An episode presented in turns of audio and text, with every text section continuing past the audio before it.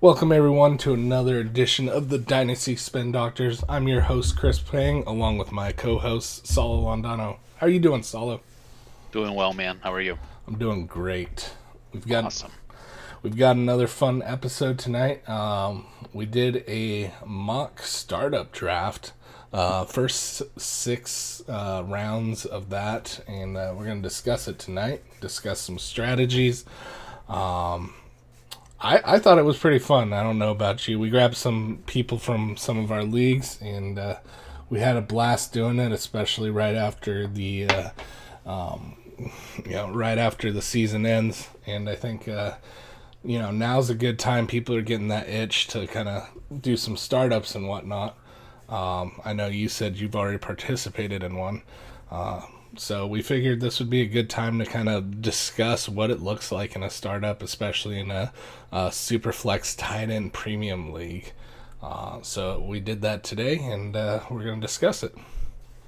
Yeah, man. I uh, I did participate in a startup recently, just ended a few days ago, and I know, at least as far as uh, it, it, feels like everybody uh, is trying to jump into a startup right now. It's just everybody's getting the itch, and um, uh, obviously, as we said last time, you know, if we can, and, and the only reason I I did do that startup was because it was somebody who was a friend on Twitter who asked me to join, you know, uh, and, and I, so I did, you know, and, and otherwise I don't think I would have, uh, you know, reached out and, and found a startup that was starting because it's not my preference to do so this early. But with that said, you know, I know a lot of people are uh, disregarding that that advice and doing it anyway. So we figured, you know, we will do a mock draft to see where players ADP uh, feels like right now. I know that that's probably going to change and it will change in the, in the next few months. And uh, but at least for the time being, we can we can tell you a little bit about uh, where players are and, and why, and uh, maybe some value that you can find in some of these drafts. Hmm Definitely, yeah. Um, and you mentioned it perfectly. You know, if if we had to kind of choose uh, to when to do a startup, um, I, us in the podcast, we uh, prefer usually right after that free agent deadline. So um, I believe this year it's um, you need to get an offer on the table by April 23rd, and then uh, you need to make sure that that's in by April 28th. So you know that's that's that perfect time I think for us, especially because that's where you know where all the dice land and uh, who's on what team, and it kind of makes it a little easier to navigate.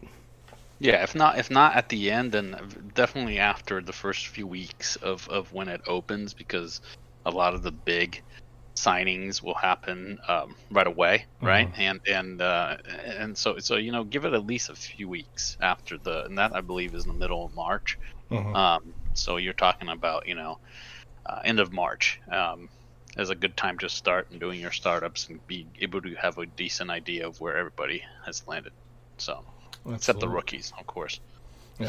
So uh, this this league, just to kind of give some uh, um, insight into how we uh, did the league and how we told everyone to do the draft. Uh, we we set it for uh, Superflex tight end premium. Uh, it's a half PPR league, and uh, ti uh, touchdowns for QBs. We set it in the middle. We set it at five. So you know, usually it's four or six. We set it at five just to kind of throw a little wrench in things. Uh, so with that, let's get into it. We're gonna talk a little bit. We're gonna briefly go over all the picks. We're not gonna really dive into the players. We're just gonna take a top level look at strategies, where cliffs are, and uh, you know where where you can kind of find yourself in a potential uh, hiccup for your draft. Uh, so I'll start us off. Round one, pick 101. Christian McCaffrey went off the board. Round or 102, we've got Patrick Mahomes. 103, we've got Alvin Kamara. 104, we've got Josh Allen. 105, Jonathan Taylor. 106, Kyler Murray. 107, Derrick Henry. 108, Dalvin Cook. 109, Saquon Barkley. 110, Deshaun Watson. 111, Davante Adams. And 112, Justin Jefferson. I think this Yeah, is pretty straightforward. This is I, I think one thing that's very interesting in this is you've got Jonathan Taylor who's climbing, climbing very fast.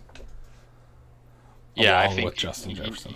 I think it, would, it, it it's in most drafts you won't find Jonathan Taylor above Saquon quite just yet. I think um, most people would still rather have Saquon than than JT. Um, and, and, and, and having Kamara that high is, is actually you know you know fairly unusual as well. Mhm. You know ab- above Saquon, above JT. Yeah. Uh, I think JT and Kamara are about the same level. I would say. Um, Mhm. But you know, and, and what you've what you've we, we've we've seen in some of the mock other mock drafts that I've been watching people do is that uh, very rarely do you see a wide receiver crack this top twelve. Mm-hmm. Um, and if it and if it, if you do see it, it's either Davante Adams, Justin Jefferson, or DK Metcalf. You know, one of the three will usually crack it. Um, normally, it's Davante Adams, Mhm. uh, but there's a lot of Justin Jefferson fever now, and as you saw, he was a second wide receiver off the board. Um, so you, th- th- that's the level that people are starting to get um, ac- ac- accepting the switch, the shift over to wide receiver. It's it's right at the end of the first round, um, after those sort of those top six uh, running backs are off the board. Mhm. So And one thing I do want to mention is this draft did start before the announcement that Drew Brees is looking at retirement. So uh, that's probably a good indication on why Alvin Kamara was taken so early. Um, Hmm. But I uh, think you kind kind of uh, made this the assumption. though. yeah, you know. definitely. It, it- it's not at a left field that he's announced retirement. So All right, what do we got for the second round? yeah, so we start a second round with DK Metcalf at 201, uh, Clyde Edwards Helaire 202, uh, and then three quarterbacks back to back. So Justin Herbert, Lamar Jackson, and Russell Wilson, uh, followed by Ezekiel Elliott at 206, Dak Prescott at 207, Tyreek Hill at 208, Joe Burrow at 209, Baker Mayfield at 210, D'Andre Swift at 211, and Nick Chubb at 212. Mhm. Um, I think you know this caps off. You know the this the second round sort of caps off uh, what I think is the main theme of the, these first two rounds that I've seen in, in most mock drafts is that a lot of quarterbacks are being taken. I think people have Mhm. uh, readjusted from readjusted from uh, years past and have felt like they really want to have one of these top quarterbacks that are young Mhm. now uh, for, for years to come. Uh, now that some of these quarterbacks have become more established, these sort of second and third year quarterbacks that we're we're seeing in the league now go to sort of have elite numbers, like Josh Allen, Kyler Murray, and Deshaun Watson, Pat Mahomes. Now Justin Herbert joins that crew along with Lamar Jackson. You know, Mhm. uh, so so and, and, Joe Burrow, uh, obviously somebody that th- there's a lot of hope that he will join that that league of elite young quarterbacks. Um, and, then capping off with Baker Mayfield, sort of making his uh, resurgence into fantasy relevance Mhm. after you know really being uh, having his stock drop pretty significantly in, in, in, in the past. You know, he's really made a comeback. Yeah. So, uh, but but what do we have? We have four, six, nine, ten quarterbacks taken in the first twenty-four picks. Yeah, and Um, that's uh, that's not uh, too uncommon, especially in once you start getting in that five six range for touchdowns. Uh, you're gonna see that QBs tend to go very fast, and you know there's a lot of teams out there. Um, I myself inc- included that have uh, some PTSD of teams where. Uh, QBs were neglected, and uh, it is hard to buy a, a QB. So, Mhm. uh, Yeah. I think I think that's what it is. You're right. It's it's so tough to buy it these days that there are so many injuries this year, uh, so much uncertainty that the, the the certainty of having a young elite quarterback is that value is is, is premium Mhm. right now. Yeah, and, and one thing I would like to bring up because you know, it's interesting. Like you said, uh, it's weird that it's shifted from wide receivers being taken r- right away. I remember, you know, 2016, 2017, that time frame where OBJ was, you know, one of the 101. yeah, 101. uh, gone are those days, and it seems like uh, you know a lot of teams want that kind of win now mentality, and so they they grab a stud running back. Um, or a QB right off the bat, and uh, you know take their chances at wide receiver a little bit later. Yeah, I think it really, you know, honestly, you you, you want to be my my advice for people in startups is not to make a decision on what kind of strategy you're going to use until, at the very least, until you know what position you're drafting from, mm-hmm. because you know you're if you're if you're drafting on the 111 you know you're you're you're likely gonna miss on a lot of those uh, and certainly and most likely the top five running backs, right? Mm-hmm. Um, so if you if you're one of those guys that likes to get those stud running backs, uh, so you can go and win a championship on year one, um, then uh, then you, you, you're gonna have to um, lose some value in order to do that, right? In order to like move up the first round or, or something or do something like that or, or try to like double up with uh, like stud running backs at the end of the first and and beginning of the second like take a like a Clyde and Chubb or mm. something like that um, to, to counter that that.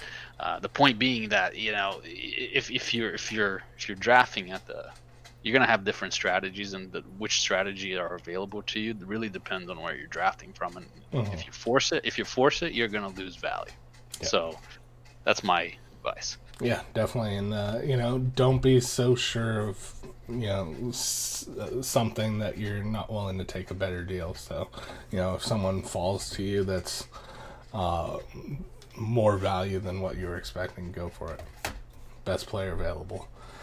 Uh, so with that, let's dive into the third round. Uh, at the 301, we've got J.K. Dobbins. At 3-2, we've got Cam Akers. 3-3, we've got Josh Jacobs. 3-4, we've got Michael Thomas. 3-5, Stefon Diggs. 3-6 DeAndre Hopkins, 3-7 Aaron Rodgers, 3-8 AJ Brown, 3-9 Travis Kelce, 3-10 Miles Sanders, 3-11 Calvin Ridley, and 3-12 George Kittle. So we got our first two tight ends off the board in the third round.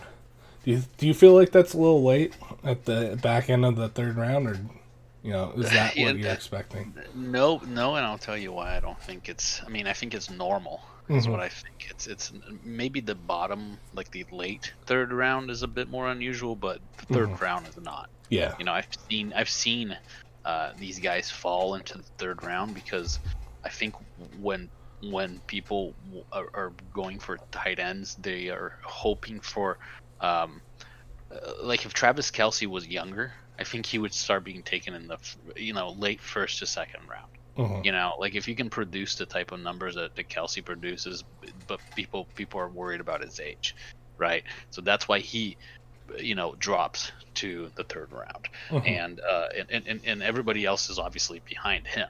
So uh, you know, Kittle being the only person that the only the only tight end that people sometimes will take over Kelce, you know, in, in dynasty. Mm-hmm. Um, it, it, but but but I, I, don't think people can justify taking going going as far as, as taking Kittle in the second these days. Mm-hmm. Um, uh, with the with the fact that, that they can wait a little bit longer, which is I, what I've seen a lot of people do is, is wait a little bit longer and try to get some of these younger uh, tight ends like T.J. Hockenson and Noah Fant mm-hmm. and Mike Gesicki um, a little bit later, and sort of uh, lose a little bit of, of, of production at the tight end position right now for some for some for the promise of having it come later for, for more years of production per se, mm-hmm. right? So uh, depends on what your uh, your strategy is, obviously, but it doesn't surprise me that tight ends are, you know, people are waiting until the third round to take them. Yeah. Um, but I think this is the, the, the round that people really wanted to start taking a lot of wide receivers, though. Mm-hmm. Uh, Definitely. I think that's what we saw. Yeah. All right. What? Uh, uh, I think there's the. I'm looking at the board and I really don't see anything that's glaring. I think the only thing that maybe has some minor question marks around it is Michael Thomas. What's he gonna do next year? Mm-hmm. Um, mm-hmm. But again, you know, we, we started before we had that information. um, Well, I think I think what one thing we should do after we we go throughout all six rounds is is like so at least one of the things we should do is talk about the players in this on this list to have the biggest question marks around Mhm. them for next year. You know, um, and, and, and, and look at you know the that being the reason why they probably dropped that far. Yeah. You know, I mean, Michael Thomas at 304 is certainly because of the uncertainty. You know, uh, and probably will drop further. Uh, so uh, maybe not in the you know the third round, but you know comparing comparing comparatively to where the other wide receivers are being taken. You know, so uh, uh, anyway, what I did the last thing I would say about this round is that you know along with the end of the second, it really caps off like uh, where a lot of these promising young running backs are being taken. Like Mhm. you see the Swift. I mean, aside from JT, who is now you know an elite, you know top three, top five, you know dynasty running back asset. Um, Mhm. You know the others, right? Swift and Dobbins and Akers. You know this is where they're being taken. Mhm. So you know that's that's one thing that I would point out. Yeah, it's it's definitely interesting, and this is where you're starting to see come uh, kind of some team strategies begin to form. You know, you've got um, two QBs and a wide receiver, two QBs and a running back, um, and we've got one team that went three running backs right in a row, and we'll kind of break that down more once we get past the sixth round. But uh, continue. What do we got in the fourth round? Yeah, so the four uh, fourth round starts with CeeDee Lamb at 401, uh, Darren Waller 402, David Montgomery at 403, Antonio Gibson 404, Austin Ekeler at 405, Terry McLaurin at 406, Allen Robinson at 407, Aaron Jones at 408, Chris Godwin at 409, Brandon Aiyuk at 410, Joe Mixon at 411, and Mark Andrews at 412 um, you know, we're now sort of at that place where we're at that spot where uh, after taking Aaron Rodgers, I think people are sort of done taking quarterbacks for a while, Mhm. right? And sort of the, this sort of third and fourth round is sort of the pit where nobody wants to take, you know, who are you gonna? Nobody wants to take like Jared Goff or uh, Tua or you know Stafford or Tannehill Mhm. on, on on the third on the fourth round. And that's right? the weird part is, you know, we talked about it a little bit last episode. Um, Tannehill is a great kind of sneaky buy. Um, I think that if anything, and we're going to see in this next round, um, there's some more QBs that go. But if anything, I would think he would be one of the few that starts off the next QB run, so to speak. hmm Yeah, you know what? I, the, the the thing about Tannehill is really that he, uh, um, that I was noticing when I was looking at his numbers is that he, he, he was really streaky in terms of like you, um, did really he did really well against uh, the teams that you thought he would do really well in uh, Mhm. with, uh, against. Sorry, and uh, he maybe did not do so well against those teams that you you, you, you knew he, that he was going to struggle with. So you know he's somebody that um, maybe he's not a, a you know if you have sort of two um, QB two uh, level quarterbacks on your team that you can sort of swap in and out um, and, and and play that would be ideal for Mhm. somebody like Tannehill. So, Yeah.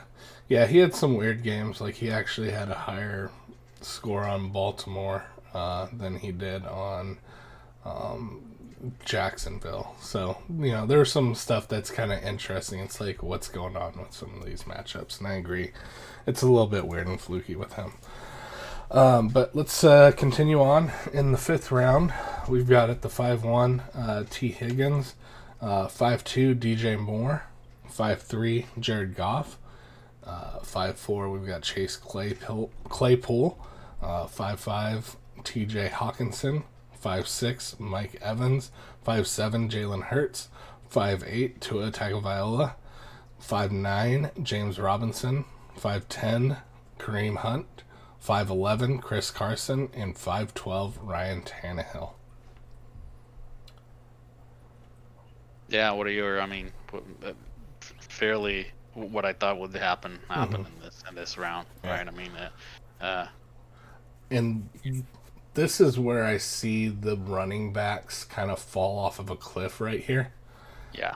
Um, and there's a few, maybe one or two kind of diamonds in the rough at this point. Um, We'll continue talking a little bit more, but uh, I just wanted to make mention that uh, right in this range, this is the running back cliff right here. Yeah, this is the this is the round in which I think if you've if you've um, uh, won if you've gone no RB up to this point, this fifth round is really where you you might want to pull the trigger on somebody like uh, James Robinson or Kareem Hunt, um, Chris Carson before they're gone, and you you get down to the level of you know Kenyan Drake, Melvin Gordon, Myles Gaskin, right?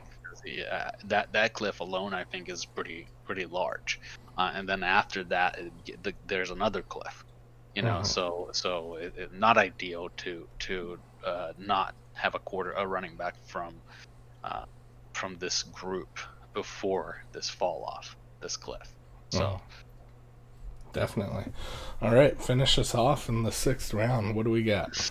601 we have Keenan Allen, 602 Derek Carr, 603 Myles Gaskin, 604 Amari Cooper, 605 Noah Fant, 606 Kenny Golladay, 607 Melvin Gordon, 608 Matthew Stafford, 609 Kenyan Drake, 610 Jerry Jeudy, 611 Juju Smith-Schuster, and 612 Diontae Johnson. All right, and that rounds it off. Um, so yeah, this is uh, this was our sixth round mock draft for a startup.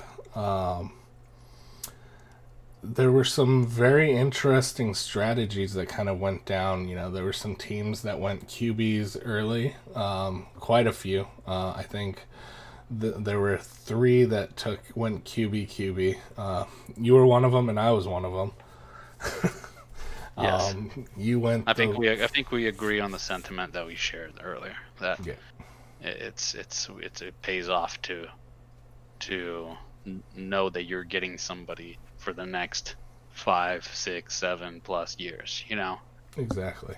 So let's talk about that a little bit. Let's look at a team here. We've got a couple teams that only have one QB, and I kind of want to talk about their strategies here. So let's take this first team that has one QB.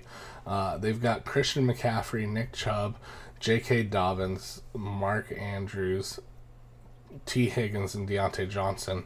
Um, the I, I should correct myself. They have zero QBs here, but they uh, we didn't stop it in time, and they grabbed a QB in the next round.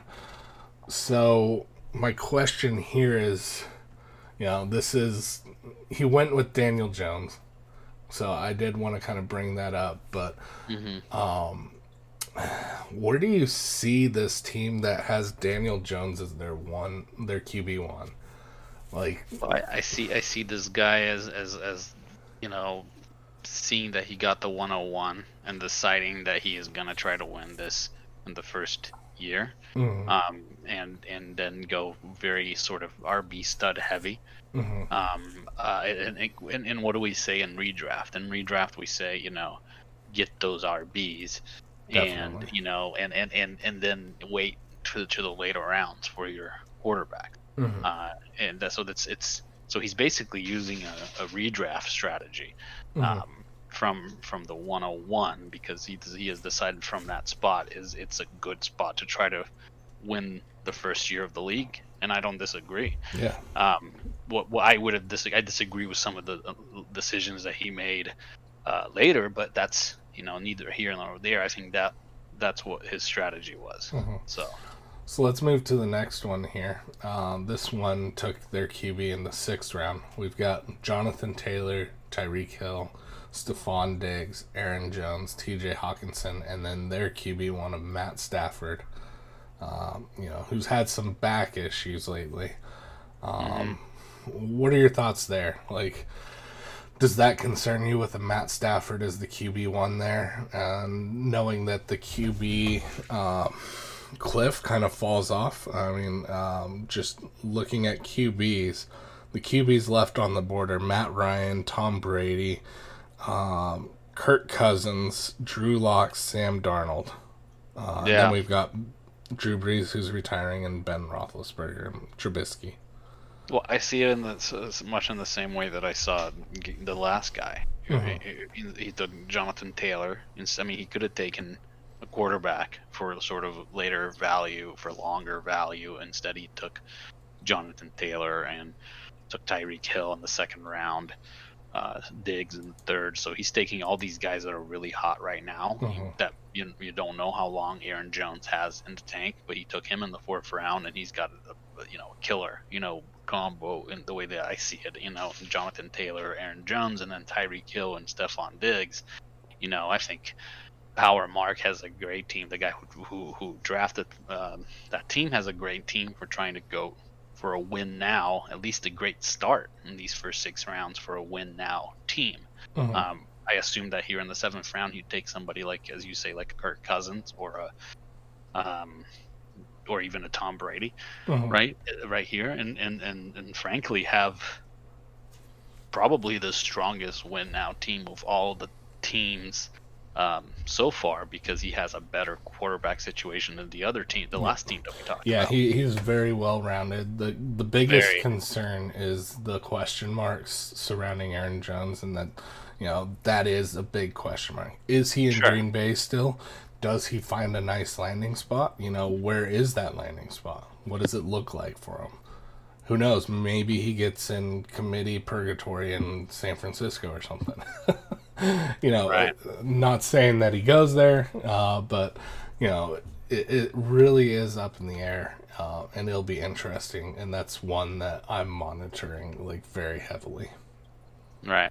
But me, you know, me personally, I'm talking more about generally the strategy that these guys went with, right, and waiting Mhm. for the quarterback for later. I think most of them had that strategy of trying to go for a win now, and if they didn't, then they're just making a mistake. You Mhm. know, the way that I see it, right? I mean, uh, taking a quarterback in the first round, I think, just kind of gives you more flexibility Mhm. more uh, uh, sort of ability to build a team, sort of, frankly, delay the decision, you Mhm. know, to a later round.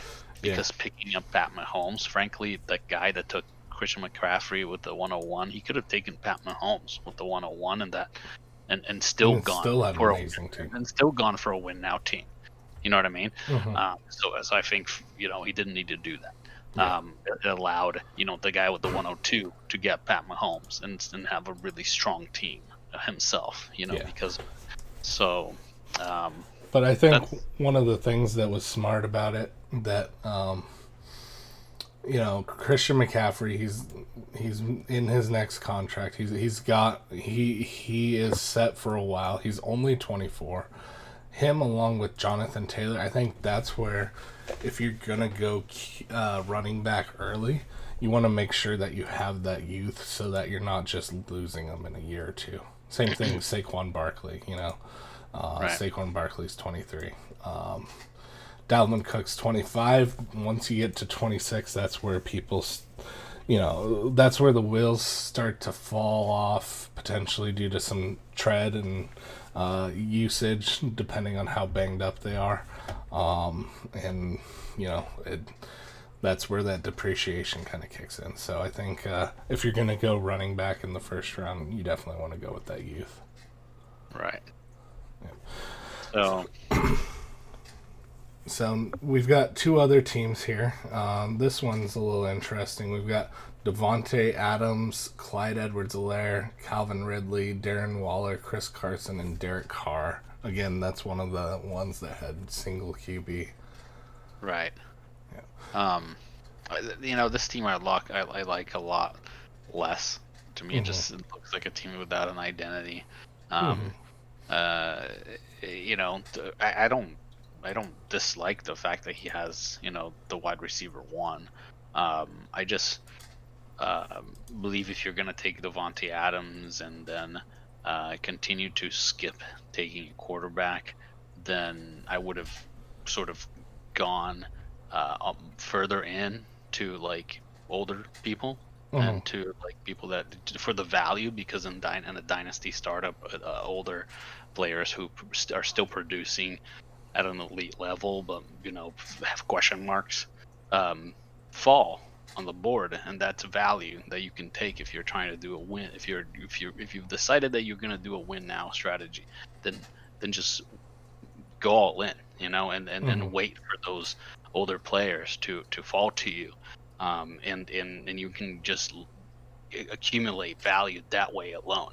Um, whereas if you're doing the other way around with rookies, you're losing a lot of value by Mhm. having to move up to take these rookies um, before other people do. You Yeah. know, so this is trade-off. Yeah, and I think this last team that went single QB kind of um, followed your strategy as well. You know, went very heavy on solid young wide receivers. Um, and they went Justin Jefferson, DK Metcalf, George Kittle, CeeDee Lamb, Ryan Tannehill, and Keenan Allen. I think that's a good zero RB kind of approach. and you can take pieces that you've got with these solid wide receivers and you've you've even done that in the league and you take that hey I've got a bunch of wide receivers here uh, let me flip one or two for uh, some solid running backs and um, you know that Oh, can yeah. work out I love that. I mean, I highly recommend that. that and, and I mean, we'll talk more about that soon. But you know, our personal, you know, favorite um, strategy. You know, um, if we have a choice, you know, what what do we like to do, Mhm. right? Um, I i- i- un- unless um, you know, I, I'll save it for later. But unless I, I am drafting from a position where I know I can go for a win now team, um, yeah, I'm really gonna rely on building a, a, a- solid base of uh, young to mid-age, you know, elite wide receivers. Because in my opinion, once that elite wide receiver production falls off, then you get into this like sea of like wide receiver threes. Yeah. You know, there's like it feels like there's like 50 wide receiver 3s Mhm. and you never know which one is going to go off in which week. You know, and that's not what you want, right? Yeah. What you want, you want those people to be that down on your flex, in my opinion, Mhm. right? You don't want these to be your wide receiver one or two or even three. and one of the That's big my opinion. One of the big names that kind of had that happen to him this year uh, is OBJ, which we talked about. You know, OBJ, due to the injuries and everything else, has dropped significantly in the eyes of the community. Uh, I'm looking at the board, and no one dared grab OBJ. We joked about it. We talked about it in in the mock draft. Um, but you're seeing a lot of these guys that still have that wide receiver one potential that just kind of fall off a cliff. Uh huh. Yeah, whether whether it's situation or uh, you know just the the the the, the production falls off uh, because of quarterback. Uh, uh, you know, play or whatever. You know, it, it, it, it's it's so hard to have. Um, you know, whereas you know, as a running back, you're you're reliant on your uh, opportunity and like your O line or something like that Mhm. and sort of the overall offense. Um, as a as a wide receiver, you're really reliant on your quarterback. You know, uh, if you don't have a good quarterback, you, it's going to be really tough for you to to be an elite wide receiver, right? So, uh, it's it's it's it's something that that I think is is really, as I said, once those top wide receiver one, two fall off, like in, my ideal world, I have three wide receiver wide receivers within the top 20, top 24 wide Mhm. receivers. Okay. Once I get that, then I go about building the rest of my team because I can then later make a decision. Okay, I've already got this infrastructure of my team of, of young quarterbacks, of young wide receivers, a, a serviceable tight end. Um, now let's go and let's go and get those those stud running backs that I can win a championship with. You know, and if Mhm. that means trading some of this wide receiver depth that I built, you know, some of these wide receivers. So, like I said, some of these wide receiver threes that that that I that I'd like to trade. Um, a perfect example is is a trade that I just did in a league where I just um, uh, took somebody that has a lot of uh, like if you look at the stat line has a really flashy stat line Mhm. um, but but if you but if you actually owned him and played him this year you felt really um, damaged by playing by, by putting him in your lineup a lot of a lot of uh, weeks, which is Tyler Lockett, right? Oh. If you look at if you look at Tyler Lockett, he has just like I, I, I can't. Let's bring up where Tyler Yeah, Lockett. Tyler. Lockett finished as a wide receiver one. Wide receiver eight in PPR, right? But that's because in in one game he had 37 points. Yeah. In the other game he had, uh, you know, 22 points, and then Mm. he has games where he has five points and eight points and five points and seven points and seven points, and that just that's not what you want out of somebody that you're playing in one of those, you know, top two, three wide receiver spots. And if that's what you have, then I'm always gonna try to use that value and that perceived value of somebody who's oh a wide receiver one, but he's really not, Mhm. right? Um, and, and, and use that as a bargaining chip to go get, to go and get that stud running back. And Right. one one thing that uh, we can attribute that to too is, uh, you know, the the let Russ cook movement kind of faded off partway into the year, and we saw that strongly, and I think that was uh, very unfortunate. You know, he had a very strong beginning of the year, Russell Wilson, and uh, I think that's where majority of his really good games were scored. So, yeah, it's it's kind of interesting. Very inconsistent. Yeah, I, I mean, I'm personally kind of off of all Seahawks uh, moving forward. I mean, I've I, I'm actually trying to use the value of DK Metcalf and Tyler Lockett um, in all of my leagues, uh, and Russell Wilson as well in all of my leagues that I that I'm in right now to try to flip for for for pieces that I actually want and believe in because I don't believe in these guys at the value that they're that they're still being billed at right Mhm. now, especially uh, Metcalf. Okay, like I, I, I get it, he's a stud wide receiver, but if, if what's what I perceive being the future of the Seahawks is going to be, then then I I, I just want out.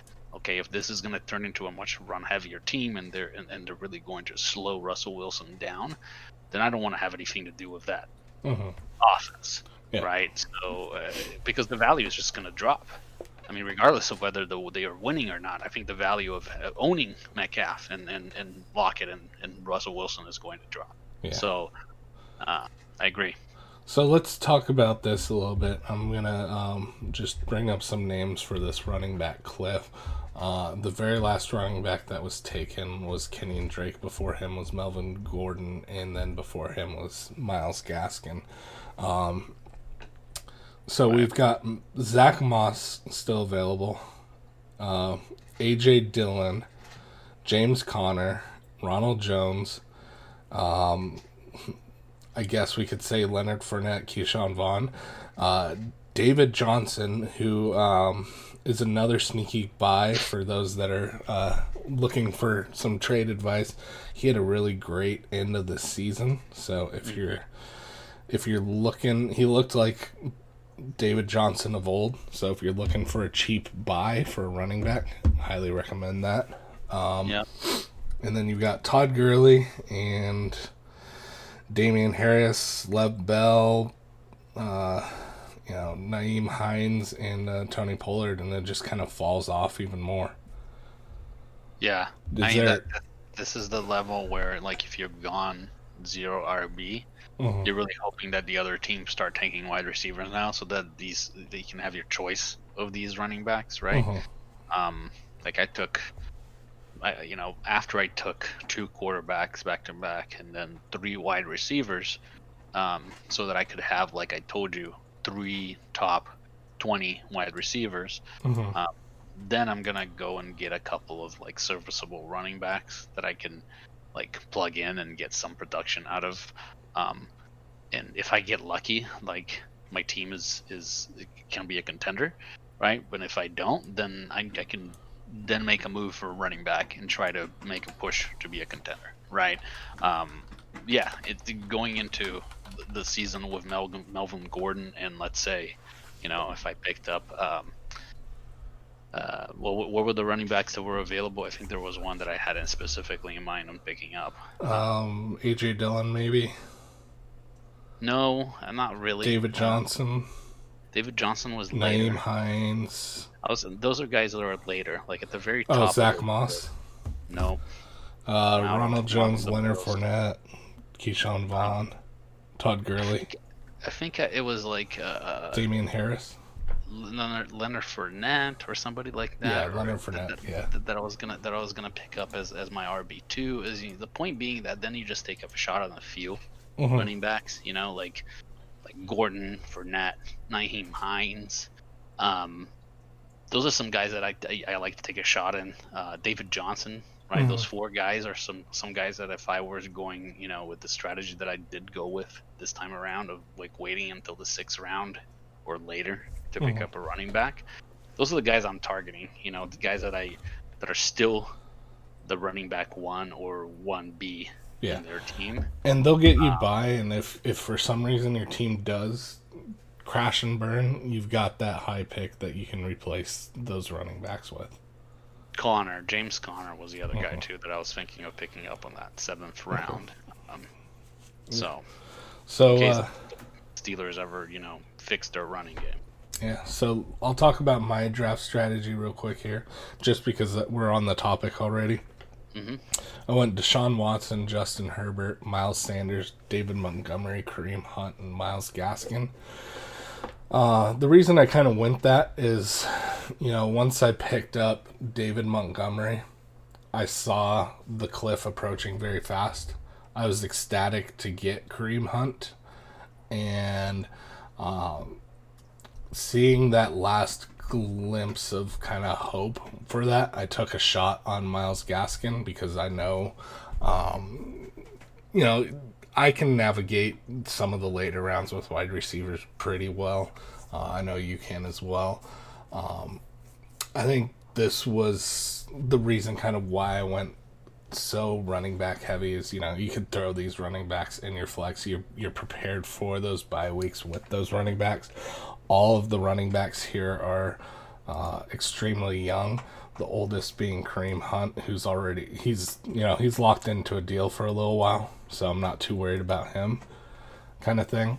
Um, and we'll talk about this real quick here. The James Robinson Myles Gaskin questions you know do the teams pick up a running back?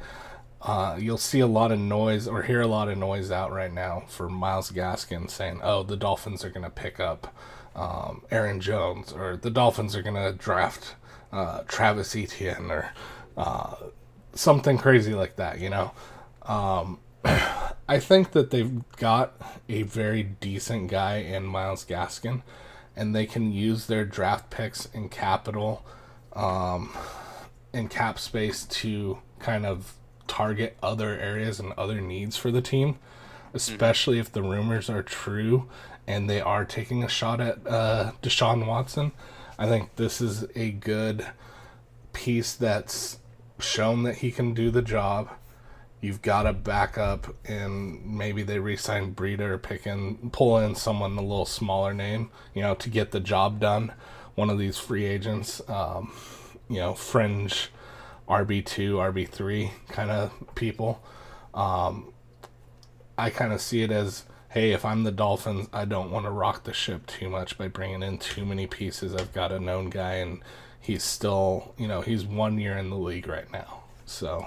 Um, or I believe, Yeah. yeah. So um, he's I, I feel the same way. I've, I mean, I'm I'm I'm more of a believer in James Robinson than, Mhm. than Myles Gaskin, but I I, I will uh, agree with your assessment in both situations that I don't see any reason why these teams would go out and spend a second or third round pick on on on a running back when Yeah. they have somebody who's uh, moving the ball, doing what they need to do. Mhm. Um, so it's just uh, uh, good targets. Uh, I believe they're on the, that fifth round Mhm. area. And Gaskin was drafted in the seventh round of 2019, so he's he was the last of uh, 25 running backs that were taken. That's So. funny. Well, I mean, in, which which really, you know, are, is an argument, frankly, against, you know, him and, and, and Mhm. the, the idea that you know that even even if the Dolphins went and grabbed a, a, a running back in the fourth round, you Mhm. know, that could they could put him over Absolutely. because Gaskin doesn't have the, the, the draft pedigree to to warrant the touches, Mm-hmm. right? Unless he beats him out in training camp. So Yeah. uh, The only reason I would say that that's unlikely is they've got other holes that they can fix. So if you've got that known commodity on a very cheap kind of rookie contract, um, I think you go for your other needs first. Right, right.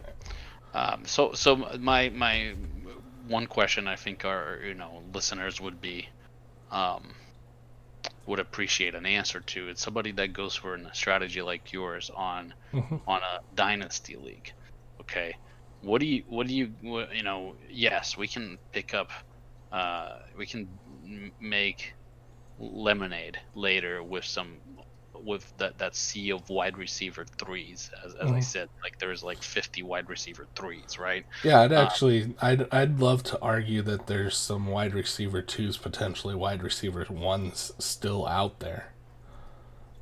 well Um, that's okay let's, let's talk about that. I think i think there would be very much strong disagreement on that. So who, who's available? Because it doesn't it Yeah. doesn't come up for me Yeah, so um, I'm just going to read some names off. Julio Jones is still available. Adam Thielen, Cooper Kupp, Tyler Lockett, DJ Chark is still available, and so that's an that to me is a very interesting one.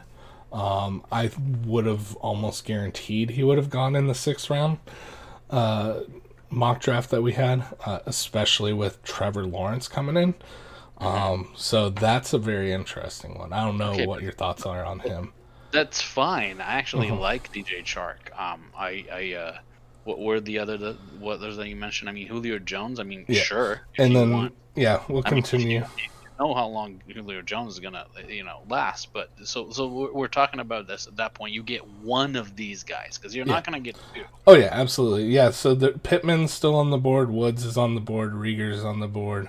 Uh, OBJ, Boyd, Sutton, Mims, So we're really, Deebo so in Samuel. my opinion, outside of Sutton, right? I think uh, the Chark and Sutton are the guys in that list that I think are are, are guys that could very well, uh, be very easily be wide receiver twos and and could have the potential to be wide receiver ones. Mhm. Outside of them, I think, um, uh, looking at a dynasty thing, like if it's a redraft, then yeah, I'm taking Julio Jones, right? Yeah. Um, in terms of dynasty, right, then I'm really, you know, in my opinion, you're really getting in a position where, um, it's gonna take you a while to find uh, those wide receiver points. I think you Mhm. know. So I so so are you planning on using some of this running back depth to to to trade for some of this these wide receiver production because you know, in my opinion, my strategy works, but the other way around doesn't. So Mhm. it's a so it's it's it's in- interesting to me to see you do the the opposite of my strategy and then still be confident that it's gonna work. Yeah, you know. no, So it, I think a about it. lot of it is you you got to go on your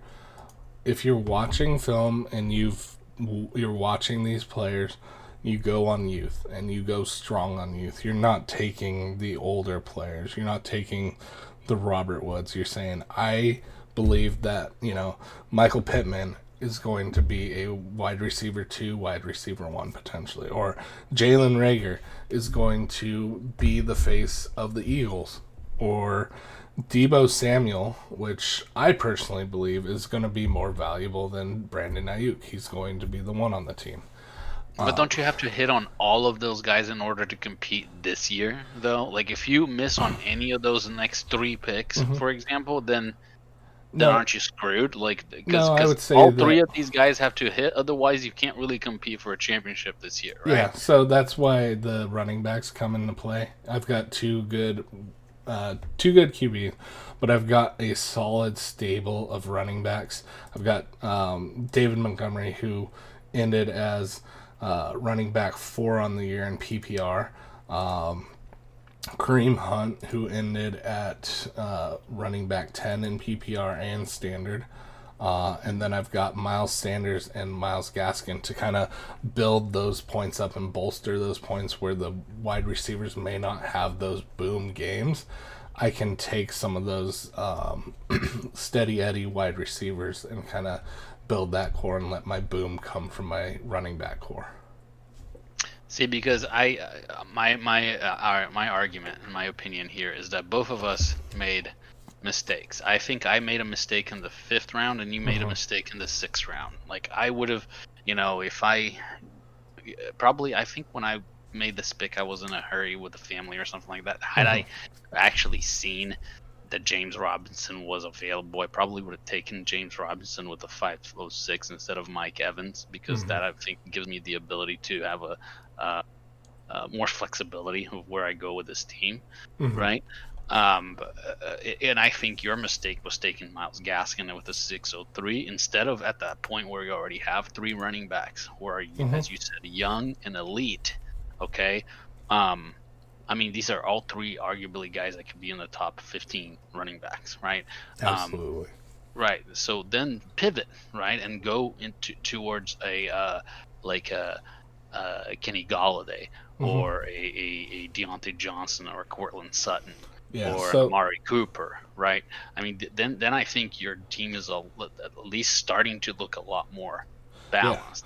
And so, So- did, so would mine if I had taken James Robinson rather than Mike Evans with that 506. Yeah. So the the reason that I'm actually pretty high on Myles Gaskin right now is uh, he looks like a three down back. He behaves like a three down back. He played nine games and he finished as running back 28 on the year. Um, you know, when he was playing, he was playing at a very good level. Um, and you know, this was a guy that I picked up off the waiver wires in one of my Debbie leagues. Um, and he was a strong producer throughout the year when he played. So taking that shot on someone with such uh, a good showing this year and building that chemistry already with his young QB um, and allowing for those dump off passes, I think that seeing that cliff, that's where I had to go. And I can plug him in that flex position. Well, I mean, you're you're plugging him into like a second flex position because I don't know many leagues that do Yeah. three running backs and then flex, right? I mean, you've already Yeah. got three, so you're you, Kareem Hunt is already arguably your flex running back, right? Then you're, you in leagues where you're you only have to play two flex and then a super flex. I mean, Mhm. both of those flex positions are now taken by running backs, which is Yeah. fine. Um, but then okay, now let's go fill the other like the two to three wide receiver spots that you usually see on Yeah. on these dynasty leagues. But fair enough. Let's let's move on. Cool. All right. So uh, yeah, dive into yours a little bit. Um, I know that you like the um, going wide receivers. I see that you went with some older wide receivers. Uh, Well, I my um, I argue that they're like middle age wide receivers, right? I mean, w- older wide receivers for me are like you know Yeah. Julio Jones, right? I mean, Uh, yeah, he's ancient. I mean, let's face it. I mean Julio Jones is, is, is on the older side, um, and but for, for me, you know, people like Hopkins was Mhm. 28, Allen Robinson was 27, Yeah. uh, Mike Evans was 27. I don't think these are old guys. I think these are guys that are at the at the peak Yeah. of their career, um, and they're going to be productive for the next three to four years. Mhm. Um, I try to pick guys that I believe in uh, that are young, um, ish, right? So I, I'm usually picking guys um, uh, that are like 24 to 28 years old, uh, Mhm. wide receiver wise, to build that solid wide receiver core. But and I t- try to pick up guys that don't miss a lot of games with injuries. Mhm. Okay, um, because that usually to me is also a, a, a, a sign of longevity. It's Mhm. they're they're probably going to last long in the league as well if they're not you know missing so many games due to injury. Mhm. So uh, that that's what I try to do is I pick up guys that are s- s- solid, productive, you know, wide receivers in that middle age uh, uh, sort of area. But I, as I said, if I if I had a do over, I probably wouldn't have taken Mike Evans with the Yeah. 506. I probably would have taken James Robinson, and that Mhm. way I would have taken. Instead, I would have then instead of taking Melvin Gordon with a 607, I would have taken somebody like Courtland Sutton. Yep. Okay. Um, that that would have balanced my team a little bit better. Mhm. But outside of that, you know, I mean, if uh, what did I I had the 106. Um, when I'm in the middle of a first round of a startup draft, if Mhm. Josh Allen, um, I, I want either Josh Allen or Kyler Murray. Yep. Okay, uh, whichever quarterback has not been taken, that's the one I'm gonna take. Um, because I I believe that there's a gap there between them and then the rest of them. Um, and if I don't get one of them, then I'm probably gonna go for a running back or a wide receiver. Yeah, So- definitely. So I'm going to ask you one question, then we're going to kind of talk about um, some post draft things that we discussed uh, with the people that did the mock draft here. Um, if you had your choice and both Stefon Diggs and DeAndre Hopkins were on the board at your 306, who would you take? Uh, I would have taken Diggs. Okay. Sounds good. And uh, I mean, to to me, it's just like I want the guy who is in a better situation. Um, they're and, and just he just happens to be a year younger too, Mhm. right? So, to me, to me, to me, Diggs is in a situation to be more productive over a longer span of time than Hopkins probably is. Even though I believe Hopkins is probably a better wide receiver than Diggs is overall. Mhm. All right, so let's uh, talk a little bit. These were some players that some of the people in the drafts thought were uh, steals of the draft. We've got Aaron Jones in the fourth, and more particularly uh, the four eight. What are your thoughts on that one, real quick? Sorry, can you repeat that? Aaron, Aaron Jones on the four eight, Being the one of the what? The- one of the steals of the draft. Yeah, I mean, I guess it comes down to that. That um, I mean, I think then some people also say that Joe Mixon at 411 was a, was a steal of the draft as well. Mhm. Um, those are so basically those guys that can be running back ones that you're getting in the late fourth round, Mhm. right? I mean, that's great value. If if if that's where if I'm going, uh, uh, if I've been going, you know, wide receiver and quarterback heavy, and I'm at the end of the fourth round and these two guys are available, I'm thinking about pulling the trigger on one of these two guys. Yeah. Right. Um, so so I agree. Getting one of those two guys uh, at the end of the fourth round is a, is a great value because then you, you really um, hmm And to tie in, get, to tie in with that, uh, another person said Joe Mixon at the. Uh, we actually got two people saying Joe Mixon at four eleven was a steal of the Right. draft. yeah. So right. So those two guys, um, g- great value there at the end of the fourth round. hmm Here's one that's kind of interesting. Uh, someone said that uh, the 402 Darren Waller was a steal of the draft, especially in a tight end premium. Um, What are your thoughts on that? Because one of the concerns is, you know, Darren Waller. Um, I think last year was when he kind of broke into the scene, and then this year he just continued it. Um, one I mean, the I, I, I, I, lo- I love Darren Waller's production. I, um, I, I don't Mhm. know that I would. I, I, I mean, I don't have. could you could you pull right- the trigger right there? No, I personally couldn't. I'm probably going to be somebody that's going to miss out on Darren Waller on startups because I can't pay that price of tight end three that people are paying. I mean, I personally would rather have um, Andrews, Hockenson, and Fant over Waller just because of the fact that those guys are like what, like hmm four to five years younger Yeah, than and Waller is. Fant went in the 605, and someone said that was the steal of the draft. Uh, That's probably me. I think that's a great value. Yeah. Um, that's that that's that's uh, that's a great value because you're getting a 23 year old um, uh, tight end one that can only become bigger and bigger and bigger and greater in, in my opinion from what you from what you see on film. I think that's the case of both Hockenson and Fant. It's just as Fant is faster, Yeah. right?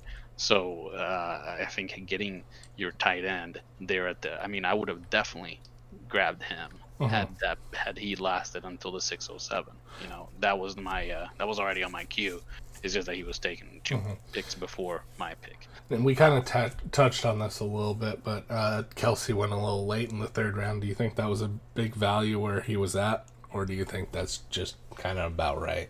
Because one person thought it was a steal. i think if you if you're going to try to win the the league this year and ne- or next year then uh, getting Kelce in the third round at all is a good value Mhm. Cool. but if you're not if you're if you're like you better have some good running backs, right? Like if you're going wide receiver heavy and Kelce, like I don't think you're doing it right. Mm-hmm. You know, I think you you you, need you grab Kelce when you are ready to go for that championship. Mhm. That's that's what I think. Yeah, and then uh, one person thought uh, Herbert at the 2 203 was a steal. No, I think that's just a Herbert uh, Yeah, fan, which, Herbert which it may, it may very well be that he's you know gonna be sort of a mid first round, early first round pick next year. Mhm. It could happen, you know, but it's not guaranteed. Um, I mean, Lamar Jackson used to be was an, an early first, mid first round pick last year, Mhm. and now look where he's at, you know, middle of the second. So, um, who knows what happens to Justin Herbert next year? It's the same thing with Joe Joe Burrow, Mhm. right? Yeah. Uh, a lot of things could happen. And then we also polled everybody and we asked them which team they liked the most other than their own team or who had the best draft. And they said the the nine spot team had the best draft, and that team was Saquon Barkley, Lamar Jackson, Travis Kelce, Antonio Gibson, James Robinson, and Amari Cooper, and that that won by uh, the most votes. Yeah, I think you've somebody who uh, very well balanced, right? I Mhm. mean, you've he, he did he didn't make the mistake that you made, in my opinion, of grabbing that last guy being like if you're gonna miss on wide receivers the first five rounds, Mm-hmm. grab that guy on the sixth, right? Like you went Amari Cooper, who can very easily be a solid wide receiver one. So he's Mhm. essentially has like arguably three running back ones, D tight end one, a quarterback one, a wide receiver one, and then you know could very well pick up uh, uh, uh, any of these upcoming quarterbacks here and then navigate you know the the sea of wide receiver threes for uh, players to play uh, for wide receivers to play on any weekly basis. You know Mhm. uh, on two and three. So uh, so yeah, solid solid team, and in my opinion, wasn't the best team, but but but I can see why people thought it was. Mhm. So And then the votes for the um, team that had the worst draft was uh, the 11th spot, and that was uh, Davante Adams, Clyde Edwards Helaire, uh, Calvin Ridley, Darren Waller, Chris Carson, and Derek Carr. And like you said, and I kind of agree, it's kind of a hodgepodge of players kind of tossed together. Uh, I think Derek Carr is the the blaring, gross spot of the team. Um, I, I, yeah, I just think it's it's uh, not well put together, right? I Mhm. mean, it's just um, maybe the, the players themselves uh, might be um, values where they were picked. Um, I don't think they were. Like, um, I don't think Clyde Edwards-Helaire at 202 is necessarily a great value, or um, as I said, Darren Waller at 402. mhm. Um, and, and then waiting until the sixth round for a quarterback and, and, and getting Derek Carr, I think is, yeah, you're, you're you're setting yourself up to be at the bottom of the of the standings. I think. Mhm.